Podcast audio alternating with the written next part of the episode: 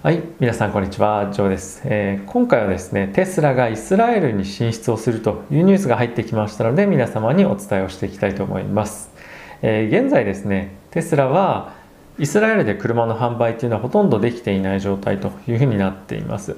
で、今彼らが持っているライセンス、これまでっていうのはにじゅうだいほどですね、年間輸入をしてテスト用に車を走らせる、まあそれぐらいしか輸入できないようなライセンスでした。で、以前はですね、車を販売するためには現地のディーラーシップに車を卸す、もしくは現地のディーラーシップとパートナーを組んで車を販売するんですが、まあ、その際には現地法人を作って、まあ、合弁会社ですねを作って、現地の会社が きゅうじゅっパーセント 以上のシェアを持っていないといけないと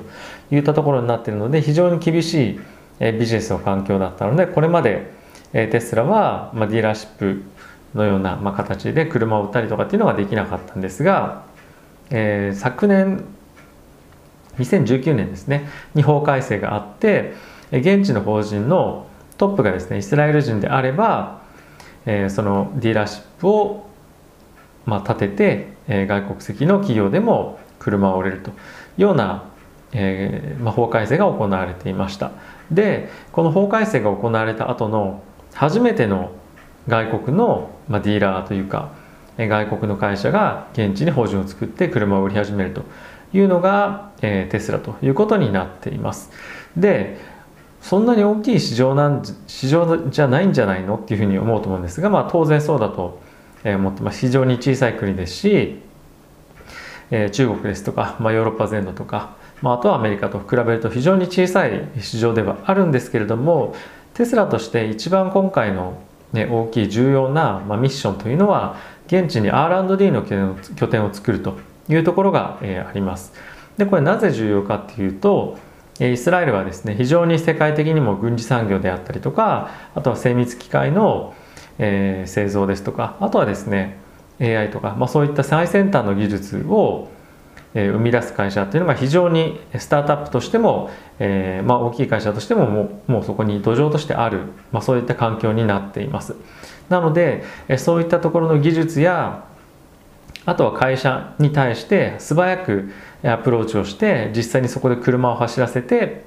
開発を早急に行えるというところがまず一つ狙いがあるっていうのと、あとはですね現地にその アールアンドディー の拠点を作ることで、そこに優秀な人材を確保するために採用ができる、かつ別のもしアメリカに来ることを希望するような人がいたらですね、そういった人材も囲い込める可能性があるっていうところも狙いの一つとしてあるんではないかなと思っています。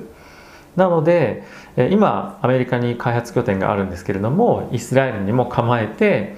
えーっとですねまあ、これ連携してなんですけれども、さまざまな世界各国で最先端の技術を使って開発をできる環境っていうのをより整えていくというのが今回のテスラのミッションなんではないかなと思っています。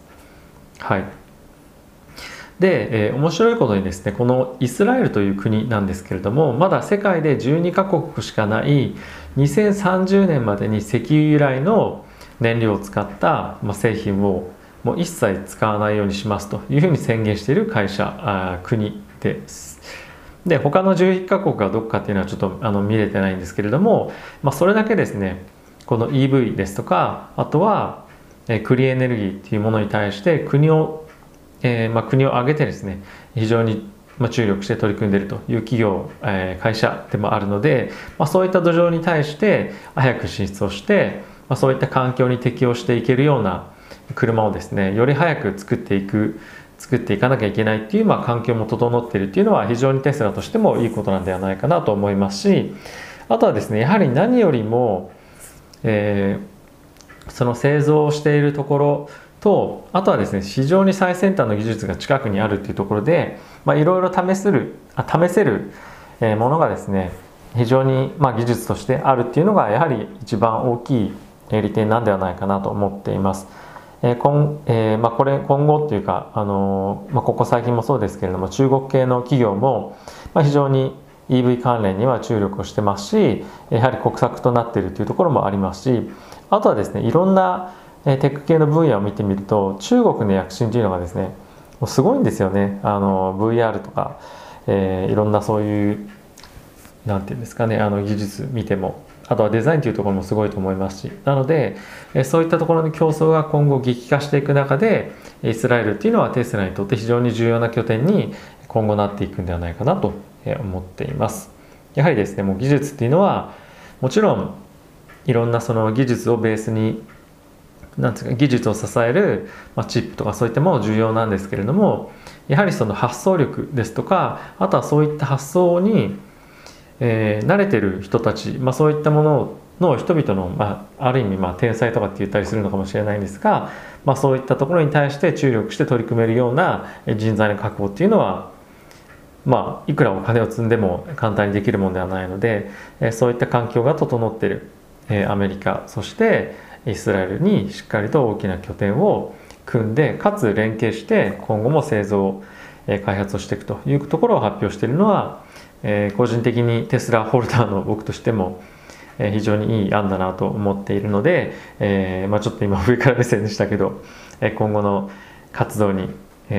注目していきたいなと思っています。はい、今日はまあ少し短いようなニュースでしたけども、今後に非常に大きくつながっていくニュースですと思いますので、お伝えさせていただきました。ということで、また次回の動画でお会いしましょう。さよなら。